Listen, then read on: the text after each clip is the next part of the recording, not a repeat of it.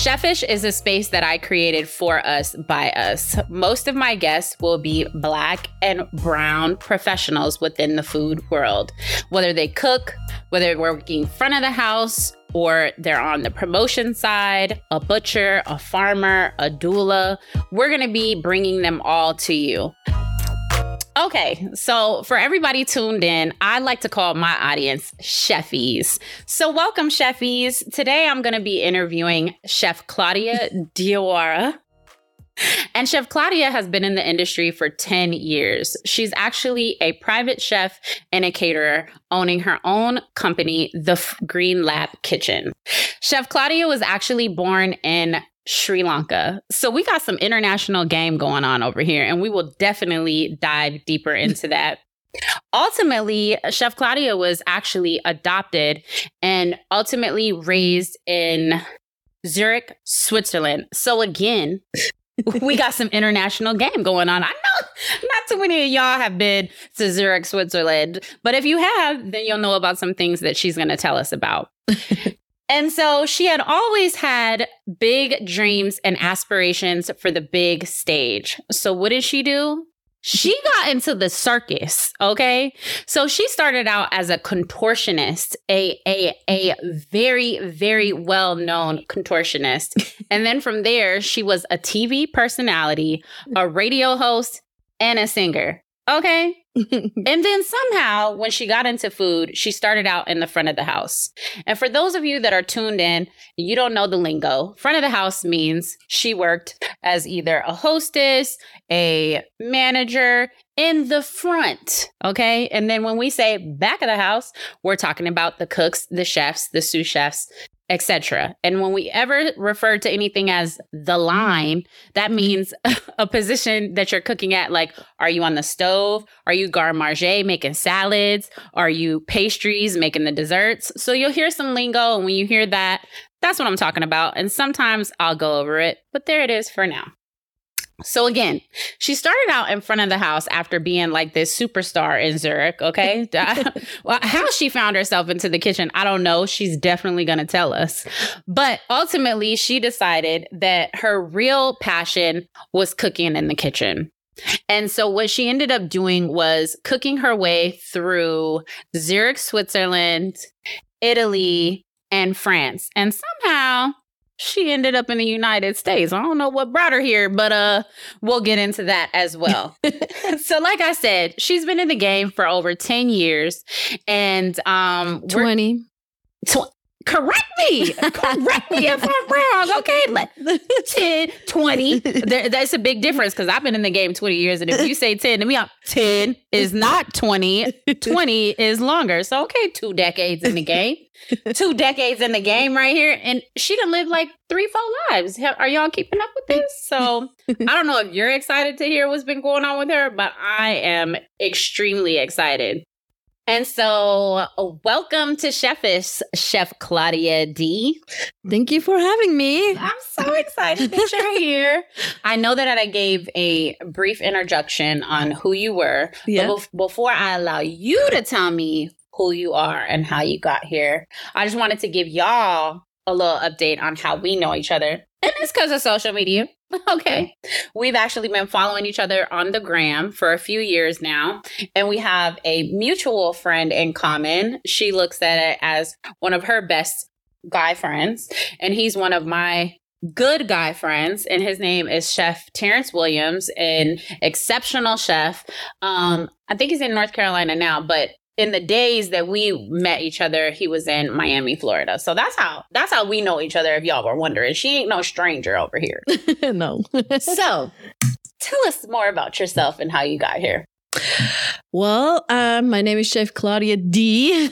I'm from Zurich, Switzerland, and I got into chefing from really from the ground up, from front of the house to the back of the kitchen, working the line, working any shift that nobody wanted until I'm where I'm at today. So so, what kind of food did you actually start out cooking when you got in the kitchen?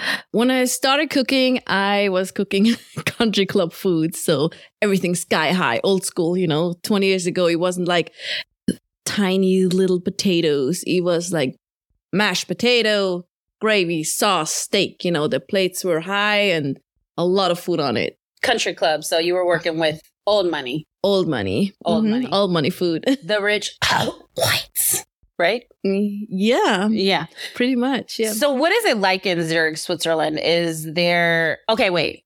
I don't want to sound ignorant. I might be a little what okay, so you were from Sri Lanka, right? Correct.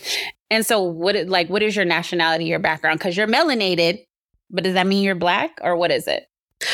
Well, I actually thought I was black, and um, I did this ancestry test, and I came back all Asian. So Mm. Sri Lanka is actually part of Asia, but not a lot of people know. It's like a tiny island under India.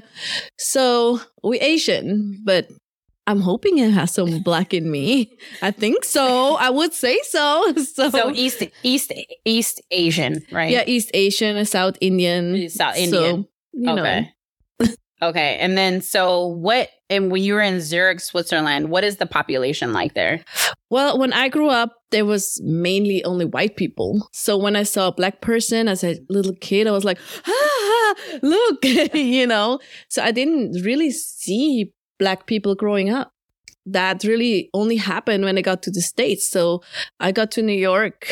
Um, I was just sitting on the bench looking at black people because I know that sounds super awkward, but I never seen it. I was totally fascinated. I didn't know that Mhm. you know i mean i didn't know people have fake hair weaves until i was maybe 30 years old because who would tell me i didn't not know that culture i wasn't familiar with it because i grew up in an all white culture if you want to talk about that and it's just something different that i wasn't familiar with So when you were adopted, how old were you? um i was adopted with probably about two weeks old Ooh. Yeah. Out the womb, out the gate. yeah Out the fresh out the gate.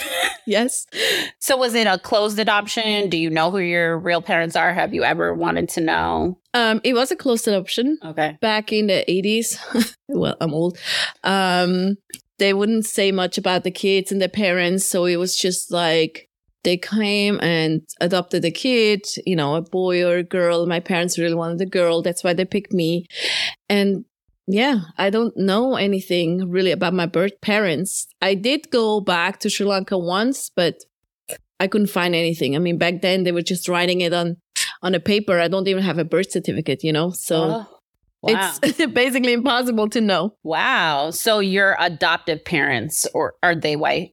Yeah, my parents are white. And what was that like growing up in a white household when you were clearly other? Well, honestly, I never felt that I was different. Mm. So I wasn't treated that way. My parents always were really uh, mindful of that. They never hid anything from me. So they would always tell me that I was adopted and they adopted me and they would tell me my story, why they adopted me and so on. So I never felt like like an outsider. So I never had that problem with like, oh, you're black or you're white. I never had that like we have in those times the racism feeling Or if- colorism. or color or whatever. We never had that. I never had that until probably was like 16, 17. I was trying for a job. They would be like, oh, I thought you were white. I'm like, why? I was like, oh, you sound like it. I was like, what has that to do with it? But I wouldn't really notice it while growing up. Okay. And so did your adoptive parents cook a lot? No, my mom does not cook. Literally, she does not cook At all? At all. And your dad? I mean, the basics pasta, rice, you know, we eat a lot of potatoes in Switzerland. So, potatoes, cheese, rice, bread, you know, sausages. That's what we ate. Okay. Okay, so and then you cooked your way through France and Italy. And so what was that like? Well, once I decided to become a chef, I wanted to go to culinary school, but it was so expensive. So I couldn't afford it. I was like, what other option are there? I don't have like $65,000, $80,000. I need to get in this industry. I need to learn. So I decided that I'm going to look up the best restaurants and I found some chefs and I asked them if I could work there as a stage or I don't care. I start in the dishes and go on the line. I'm prepping. I didn't care. And this one chef actually took me under his wing, and that's how I came into it. And he really taught me the rope. And sometimes I'd be like, oh my God, what does he mean? I would go on my phone and be like Googling it. Oh, okay. YouTube be quick and go back and do it. But I didn't have the culinary school background. So what is a stage for the people for the people out there that don't know? Because I what's I know what a stage is, but explain it for people that might not know what that okay. means. So a stage means you go, for example, to a restaurant, you work two weeks. Sometimes you get paid, sometimes you don't, sometimes you just get food, but they teach you everything that you need to know. So it's kind of like an internship. It's kind of an internship, just Yeah. a fancier name, right? Just, yeah, yeah. so- Try to make it sound like you ain't working for you. You just working for free. It's Yeah, you're working for free. Experience and the exposure. So when you started in the kitchen, were you still at that time a a, con- a contortionist? Um, when I started in the kitchen, that's my second career. So I did all these crazy things while growing up. So when I was 14, I had my own TV show, which was only a small channel. It's called Video Gang. Um, we just had random interviews with people on the streets asking really crazy stuff like, what's your favorite color and why? So that was the show that first. And it just went from there. And you know, I got a different show, bigger and better network, and then the biggest network, and so on. And that's how I got into TV. And I was still doing gymnastic and circus. And the why I went to circus was because it was the only place where I could find people of my skin tone. Right? I could never find anybody that had Mm. that my looked like you, yeah, that that was the Moroccan people, and they were really close. They were still a little lighter, Olive. Olive, yeah. Mhm. But there were also some Somalian people and Ethiopian people, and I was like, wow. And I think that's what made me want to go there, and Right. that's how I went to the circus. And I asked the guy, "How do I get here?" And he's like, "Well, you have to be really good." I'm like, "What do you mean?" It's like you have to learn this, and he showed me a contortionist girl, and I was like, "Oh, okay." Cool. How did I do that? I mean, back then we didn't have YouTube and all this other things. So I just thought, okay, it's gymnastics. So I told my mom I want to do gymnastics and she put me in gymnastics and I just practice, practice, practice. And that's how I got into contortion. which is very random. I don't think I've ever met. I don't think I've ever met a contortionist, and I lived in Vegas for a while, baby. When they got Cirque du Soleil out the strip, uh, and I never, I never came in contact with a contortionist. So when I had read that, when I was reading up on you, you know, doing my due diligence and figuring out your history, you know what I'm saying, figuring out the game, I was like a contortionist. So for people that don't understand what a contortionist is, you want to kind of just briefly explain what that is. well, a contortionist is just somebody that is very flexible, you know, all all ways that nobody wants to bend and you know, touch the bottom with your head and stuff like that. I bet the guys like that. yeah, the guys like that. I bet they like that.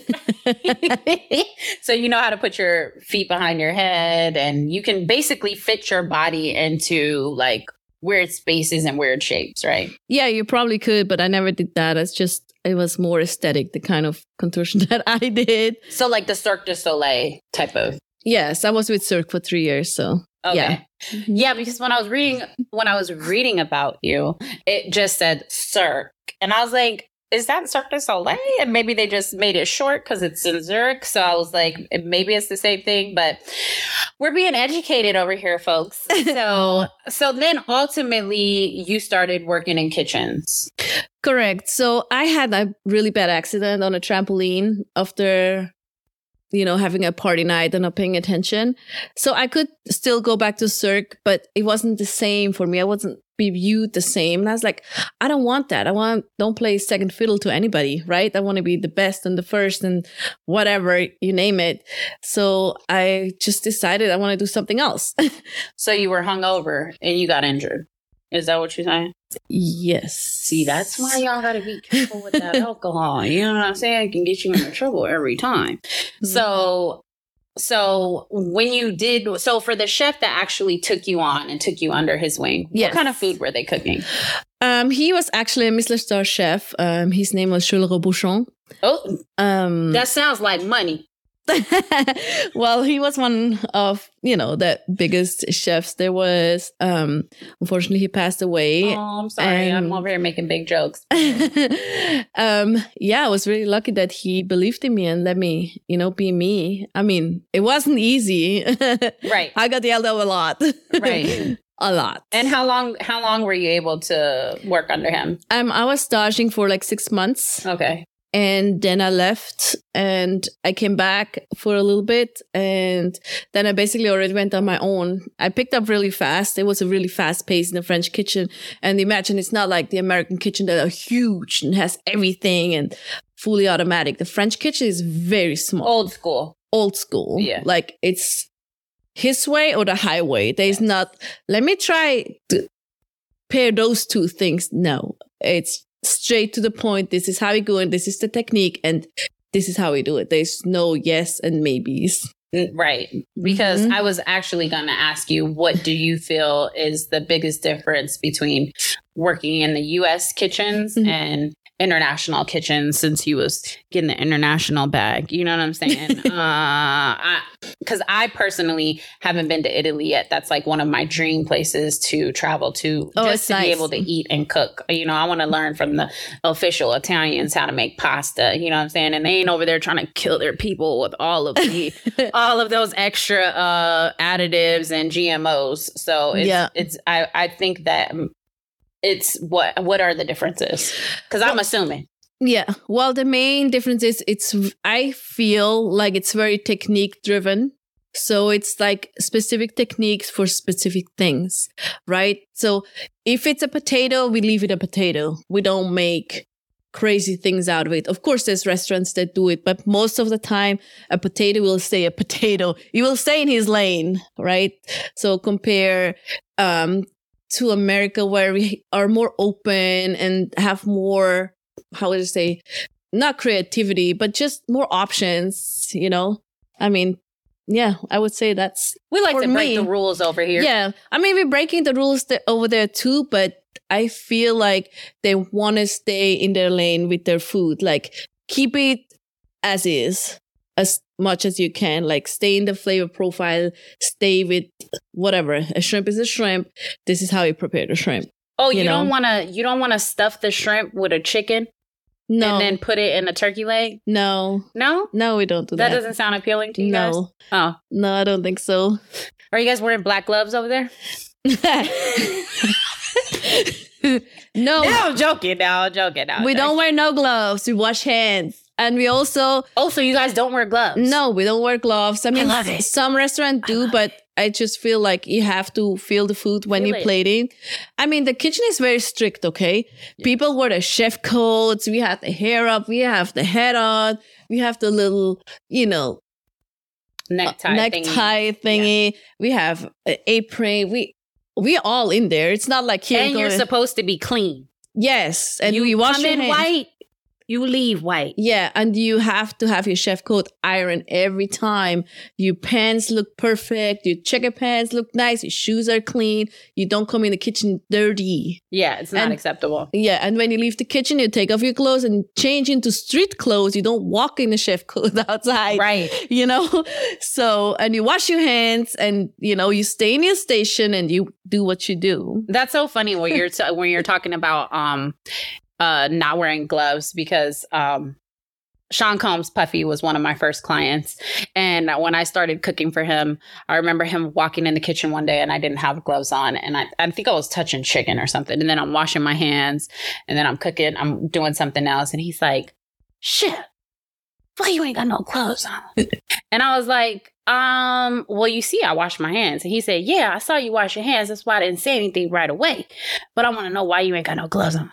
And I said, because I need to feel the food. I said, it's kind of like, because I know he's in music, I was like, it's kind of like going into a garage and trying to mix a tape versus going into the studio. I was like, I want to feel it. And I was like, it's different. If you put something on it, it's going to come out different. And then I was like, or it's kind of like wearing a condom and not wearing a condom. He was like, I got it. I got the He was like, he I would. got it. He You ain't gotta wear no gloves. Just make sure you always washing your hands. That's a funny little story. I don't know why that came. I don't know why that came to my mind, but I was like, hey, if not wearing gloves, I hate. Sometimes I really don't like wearing gloves. I really do like to be. I like to feel as I'm cooking. I do feel like it is kind of like wearing a condom. It does feel different, even though you should wear condoms. You should have safe sex, um, just like you should wear gloves in the kitchen. In America, the food is dirty. No, I'm just playing. Let me refocus, guys. Um, okay, and don't so- wash your chicken. you, you- girl, you are gonna start a war. Okay, what do you mean you don't wash the chicken? You don't put no vinegar and no lime, no lemon on it. You're not supposed to. You're not if you're if your if your chicken is smelling like eggs and funky, you should not be eating it. You should not be consuming it. And a lot of people don't understand. It's a cultural thing because a lot Yeah. of people Definitely. they don't really know that, or it's not really understood that they didn't necessarily have the refrigeration techniques or um, the preservatives that we put in the food over here, which definitely isn't healthy for us. But that's why it's different for us versus other um, cultures. So, Mhm. because a lot of people will argue you down that it needs to be go under the vinegar, needs to go under the lemon. I remember when I was studying culinary and I kept washing my chicken, I was getting in trouble. I was getting like points taken off. Later, they're like, "No, you're not supposed to do that." And I'm like, "Gosh, but did you know that the American chicken is bleached because of that? I mean, first of all." Just saying. Are we I allowed mean. to get into the politics of? We No, will get into the politics of food here at Chefish, and we will terrify you. Okay. okay. So you started cooking under. We'll, we'll call him your mentor because I don't know Yeah. how to say that French name. Rest in peace. You're the goat. You was Michelin star. Mhm. And so, what about for people out there that don't understand Michelin star? Well, Michelin star is really like an award that shows that you made it, right? One Michelin star is great. Two Michelin star is really what you need to be like recognized. Now it's probably 3 Mhm. because lately it's been giving out like candies in the candy store, right? It's not the same. I feel personally sorry to say that. But I think Michelin star is just like a different level. Like we talked about the clean kitchen, the consistency, just the whole environment. It's not just the food, it's everything. The restaurant, the plates, the glasses, you it know. runs like a machine. yes. What Michelin star? I don't think a machine, but it's just everything is perfect. You don't think so? But in America, Yeah. the comparison is y'all run like a machine.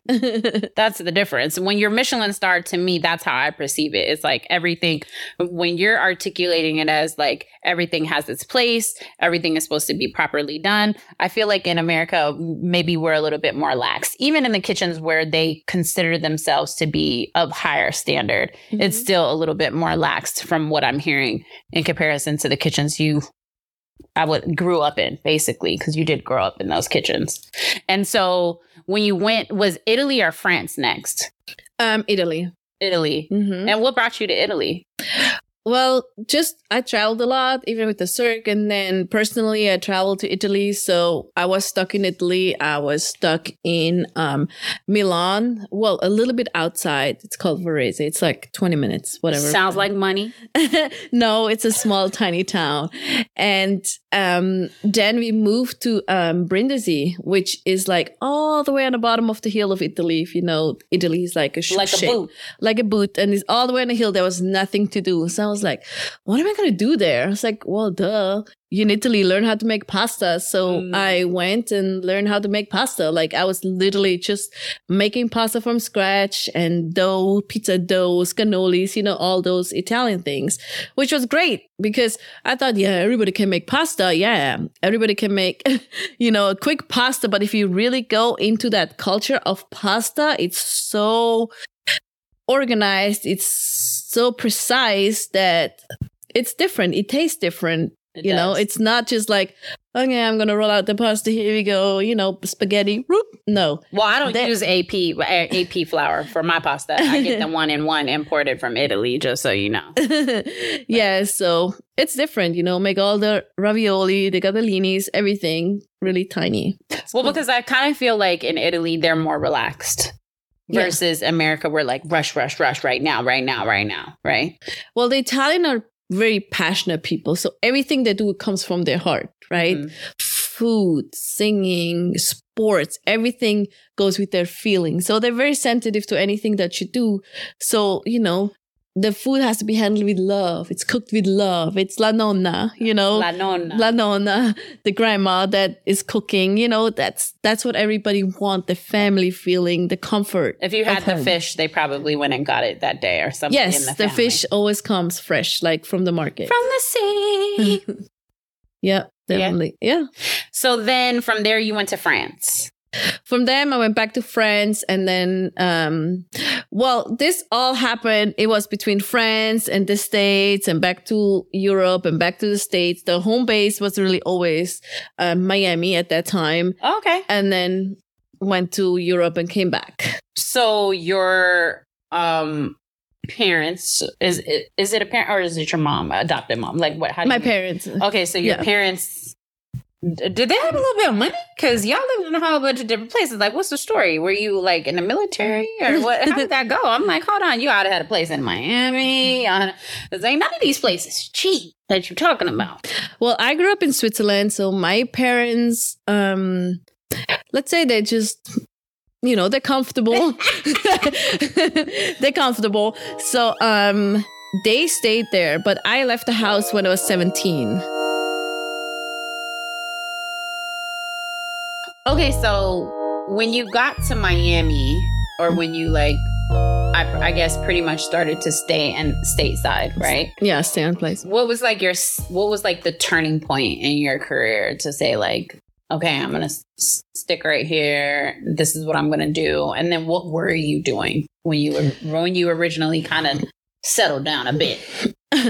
Once I slowed down being in Miami, that's when I got my um, first private chef gig in America, which was fun. Um, yeah, so we stayed in Miami for about 10 years before um, moved to Atlanta. Okay, and so your first um private chef client was this a celebrity? Yeah. I got You don't re- have to say yeah, who yeah, it is. Yeah, yeah. If you don't want to, No, no, that's you good. can. But Yeah, actually, my first private chef gig was a celebrity. Um, he was a baseball player. okay, He played um, for the Marlins. Um, yeah, he just picked me up. Um, I mean, like most of the chefs, I started in meal prepping, right? okay, And then after a year, was like, uh, that's not it. And I was meal prepping for so many athletes at that time. Um, and then one picked me up, and that's how I really got into full time private chefing. and baseball players pay good money. They pay good money. Yeah, yes. baseball. now we're talking about athletes and private chef pay. Baseball players pay good money because they're actually really on a strict, more of a strict regimen, and they're usually um, more in tune with their diet. I feel like basketball players and football players are kind of more lax unless they're injured or trying to gain weight or lose weight, but they're not Correct. as like like baseball players to me are a little bit more serious about their diet. they also have a lot of practice and a lot, a lot of games. So they need to be in top shape and perform at the thousand percent basically every day. You know, Right. they can't slack. They slack next. You know, I mean, every sports is like that, but in baseball, I feel like they really have to watch every step they're doing for the whole career, just because there are so many people wanting to play that sport as well, and they have so many games and they can get injured so fast. you know? right and so you you're saying that you kind of started out more meal prepping and for multiple athletes we'll Correct. say um so did you ever work under a private chef or someone that actually taught you the ropes of the private chef side? Or um kind of showed you the ropes on how to negotiate your contracts or how much you should charge? Did anybody tell you or show you Um, and nobody showed me, but I came from the backside because I used to have a private chef, and um, oh okay in one of her many lives, she used to have a chef. Okay, say that then. Say that. so I, y- well, how did I say that? I knew how much I wanted to pay, and I knew what I wanted when I had a chef. So I kind of knew what to expect and how to handle people because I knew how I didn't want to get handled with the chef or whatever the chef did. So I just was taking that to the backside. Okay. coming from the front side. Okay. hmm And I know we might not be able to say exactly how much you're making right now, but can you kind of tell me the the the range that you're at right now and the level of career you are and then kind of like versus where you started out. Because i think that before we go there i think that there's a big misconception a misconception in the meal prep space where people assume that it's supposed to be cheap. Hmm and for me for me i charge a regular day rate for my um, meal prep services because As you should. You yes, should. because you're still cooking the same amount of time and you're actually putting in way more work. You're not doing Correct. three meals a day. You're doing either six to 12, sometimes 16, depending on that person's diet, right? That's correct. Yeah. So I kind of asked you a few different questions, but like, where did you start out salary wise, like a ballpark range in comparison to where you're at now? ballpark range. If you if you can share, you can make up a number somewhere around there. It's a lot. More than you think. No. well, well, when I started meal prepping, you know, like everybody, I didn't know the ropes. I didn't know the background. I, like most people, I did it at home. I didn't know that you need a license. I didn't know that you need a commercial kitchen. I didn't know you need this, that, that, this, that, insurance, blah, blah, blah, blah, blah. I didn't know. So obviously I started out way too low priced. And once I had my space and all my license and, and all my insurances, No, but put a number, the price because we're trying to the- educate people. Okay, so I started with fourteen ninety nine a meal because I didn't know any better. Which Sheesh. yeah, but most people do that. Actually, they go for seven ninety nine and ten dollars a meal, which is impossible. It's a no for me, dog. It's a big no no. but that was like a long time ago. But either way, now even if I'm meal prepping, I'm charging easy between fifty and seventy dollars a plate Mhm. if I'm meal prepping because I have to go to the store. I still have to do it in a commercial kitchen. I still need insurance and I still need to make sure that you get the best ingredients and the best quality of food after you warm it up. So I, I'm not just going to give you whatever, you know what I mean? So that's why meal prepping for me just doesn't make sense anymore personally. I mean, Unless the client's gonna pay the Unless- regular a yes. regular day rate. exactly. So Like, Like- for me, I'm making six hundred and fifty to twelve hundred dollars. exactly. Twelve hundred dollars per delivery.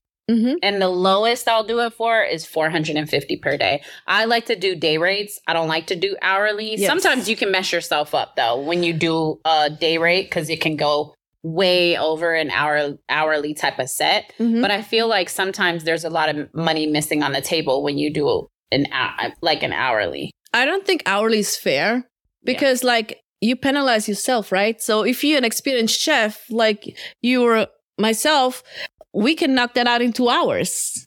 What somebody maybe needs six or eight hours. So where is the fairness, right? Right. I mean, we put all this work in, all this effort. You paying for my experience, for my knowledge, not just for the food. You paying for the whole package. So that's why I feel like six hundred dollars is very fair as a day rate as meal prep. for meal prep. Clearly, yes. Mhm. Well, I think that sometimes when people are pricing themselves as chefs in any capacity, whether it be meal prep or even even private chefs, caterers, um, a lot of times people don't think to charge for all of the time of the work that you're doing when the client doesn't see you. There's this misconception that you're really only charging for the end result. And so I'm like, bruh, so you are a slave. You are working eight to 16 hours that are now unaccounted for. Exactly. I mean, the client always sees us for this time that we are there, but there's the menu planning, there's the prepping day before, there's the day off,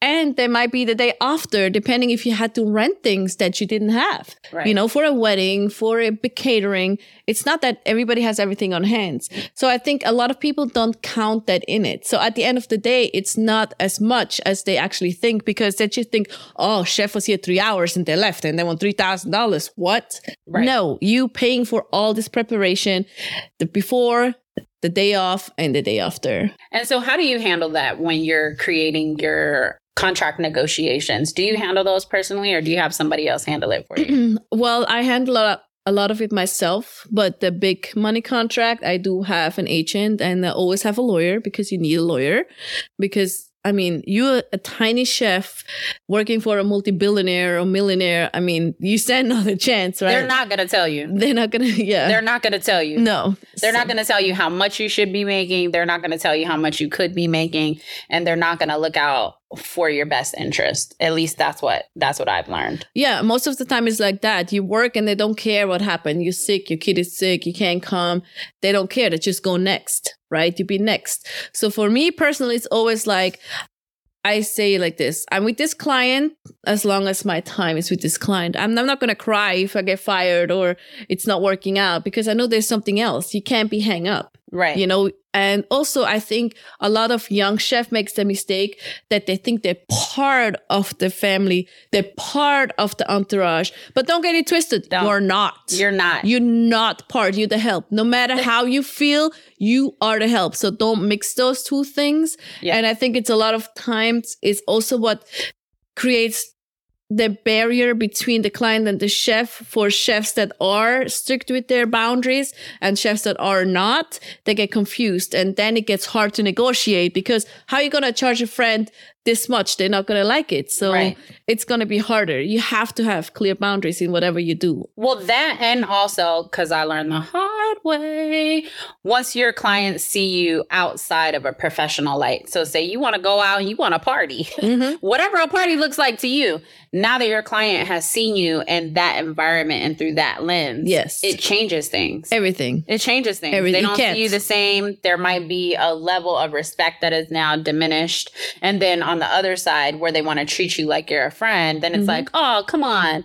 Oh, you are you're not gonna look out for me, or you, Yeah. you know, whatever it is. you can't get it personal so that's a main mistake you if you get personal with that you think you're part of it you know i mean if you're young it's very hard to get separate it's like hey chef here's a chanel bag you want it yes that's your instinct but you're like oh that's so nice of you but no i'm okay thank you and you're in the back of your head you're like fuck Well, Sorry. I'm gonna take the bag and still keep my distance. you are okay well yeah i mean good for you I've only got one bag in my whole entire 20 plus years of career, but Oh yeah. No, just that's just an example, you know, Yeah. or like, yeah, just go buy whatever you want. No, I'm not. You know, I'm Yeah. not I'm not that's not our relationship. I'm still working for you. So I think clear boundaries is a really must for a lot of chefs and a lot of chefs have to learn that. You're not part of the family, you know, part of the entourage, you are the help. well, but I also think that there's a big difference in how men and women are treated. Correct. I think that a lot of times the male chefs are treated as friends. They get to go, they go, they go party with the client. They do all, t- they go on trips with the client beyond just cooking. They they do get brought on as as a friend. Mhm. And so now that we're talking about the differences between men and women and how we're treated in the industry, how what do you think the differences are when you're working with men? Do you think that there's a difference between how you operate and how you get along in the kitchen? I think in a regular kitchen setting there is a difference. I mean, I In a restaurant? in a restaurant, I always get torn down to say that, but I can just talk from my experience and in my profession, not in everybody's profession. I feel it is still most of the time harder, most of the time, not all the time, to be a female in the in the kitchen. And why? Especially if you're pretty or you're friendly or you just I feel you're not getting taken serious. And people argue and say, well, you just need to do your job and you just need to do it right. And if you're good enough, they will ex- respect you. Yes, you're right. There is a lot of people that do respect you, but there is also a lot of people that are still old school and don't feel like a woman belongs there, no matter how good you are. I even hear this from really high Michelin star sh- female chefs that have two, three stars, whatever. They say the same thing. women we can do this thing. kitchen. Yeah, some men would still say that, Yeah. you know, but you can argue that. And it's always a big discussion because they say, oh, you just have to step up and do this. And if you do your job right, you won't have that. Well, that's not how it is. you Yeah. know, Yeah. Unfortunately. No, when I used to work the line in my restaurant days 20 plus years ago, I definitely felt that i was treated differently. Um, I do think that something called pretty privilege is a real thing. A lot of people throughout my career have said, "Oh, you're only there cuz you're cute." And Yeah. oh, you don't really know how to cook. And it's like, honestly, honestly, um like she said, I'm the help. They don't really see me. It's not really about what I look like. It is really about I do know how to cook and also I'm going to outwork anybody else. Yeah, I mean, let's be honest. If you stand in a kitchen and there is whatever minority woman, a different skin tone, there is a big white man with a big belly, and there's a skinny white person, and it's not really about color, right? But let's just say that, and somebody comes into the kitchen. Do you think the first thing that person sees is like, oh yeah, oh of course, it's the black female chef over there? No, I mean, no. Most of the, the time, they go to the big fat white man because that's just an image I think people have in their head. And I mean, it's not always like that, but I would say at least for 80% of the time, that's unfortunately what happens. The assumption is- hmm The man is in charge and the white man is in charge. hmm And a lot of times these days, that's actually not the case. That's not the case. We are running stuff in the kitchen these Yeah. days. And then I'm always like, how do they think that? Because who do they think taught these men how to cook? Their mom. Mom, grandma, auntie, right? well, I think it's changing a lot now. So that's not that obvious anymore. You know, we, we do adapt. But I mean, 10 years ago, I'm sorry, it wasn't like that. At least not what I experienced. I mean, everybody's experience is different, but I did not experience that. I was running kitchens and they would always go to the white person. And, you know, people say, whoa, maybe you don't look at the part. Yes, I am. I was just explaining this guy how to do things. So I wasn't standing around like the other guy that just brought out the trash. You know what I mean? So- Right. And I'd be, sometimes I'd be like, who's asking for chef, you know? And they're like, oh, chef is not here. And then they will come back the next day. It's like, is chef here? Yeah, I'm chef. What would you like? And they'd be like, okay. I saw you yesterday. Yeah, I saw didn't Tell me you were the chef. Yes. So that's wild. So I think that I would kind of call that sexism does run rampant within our what what is this called field in our field.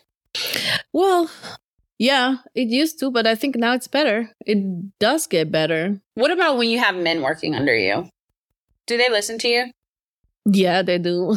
I make them line up. Are they afraid? Maybe. Do you scare? I mean, I know when I have catering events and I'm coming later because I had to do other things and they see my car pull up, they're like, oh, chef's coming, chef's coming. And everybody's like, you know, but yeah, it's different now, I think. what are your thoughts on the the wage gap? The wage gap, you mean in private chefing or in regular chefing? Just in general. Well, right now, I think. Do you think that it's still an issue? Um. Well, right now nobody's gonna come work on the line for sixteen dollars an hour anymore, right? So when I first started working the line, I made seven twenty five back in the days, and when I got a raise and promoted to sous chef, I make twelve seventy five, and I'm like, oh my god, twelve seventy five! If you would give a line cook now 1275, they'd be looking at you like, chef, you crazy? You know, like right now the the wages are out of control. Like it's really hard for me to find chefs to do private gigs and pay them under twenty dollars. It's not possible. Yeah. You know, back in the days that would be like everybody would be like me, me, me, me, me. But now it's very hard. Like they want I 30, always 40, overpay 50, my 60 staff. dollars. Yeah, me too. I always overpay myself. I was you can They get a day rate. Uh, they get a day rate. They get a day rate. oh, that's good. Yeah. My, Well- my other chef friends that run catering companies are like, yeah, good luck with that because I have bigger teams and I'm not doing it that way. So I usually pay like my um, assistants either 350 to 450 for the day Okay. flat and sometimes 550 if we have to travel. So like out the Oh, country. It's high. Yeah. It's high. I pay my chefs like between thirty and forty five dollars, and then the one in charge probably sixty to sixty five. It all depends um what client, what the budget is, but yeah, at least thirty dollars per chef per hour, Okay. and at least they have at least ten hours. So and it's that, and my clients always are really generous in giving tips. So they walk around with at least a hundred, two hundred dollar tip on top of whatever they got. So they know that, so they're happy to do that. So, but you know, everybody's different. Okay. That's Mhm. cool. Now that we've went through all of this stuff, what would you say your recipe for success was? If you could tell somebody just getting into the industry or your younger self, what are the top three things to know? the top three things to know is you have to stay true to yourself, right? You have to know your boundaries and you have to know what you want to do and what you don't want to do, what you're willing to sacrifice and what you're not willing to sacrifice. And after that, it's just repetition, repetition, repetition. So those are the top three things. That's the top three things. And that's Yeah. what you would tell your younger self too? I would tell myself, younger self, like, stay in your lane. You are the help. I like that. I like that.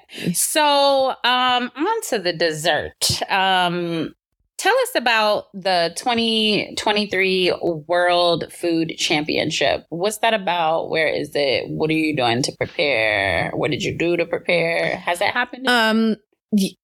Oh yeah. Um. The World Food Championship was. Um. It's a food sports, right? I thought it was really serious, so we rolled up there in our chef coat, speed rack, and everything. But finding out that it's really just home chefs, like home cooks. So they looked at us like, "Huh? like, why are you so Like, serious? why are you so serious? And we're like, and they're like, you know. So I mean, it was fun. It, was, fun. not. It was not at all what we expected, what we thought it would be. So it was a good experience. I wouldn't call it World Food Championship, even though that's the name, but that's not what it is, in my opinion. I'm sorry. Okay. Well, the truth is the truth, and we love that on this side. Okay. Okay. So I always love to ask chefs, what are you usually listening to in the kitchen when you're cooking?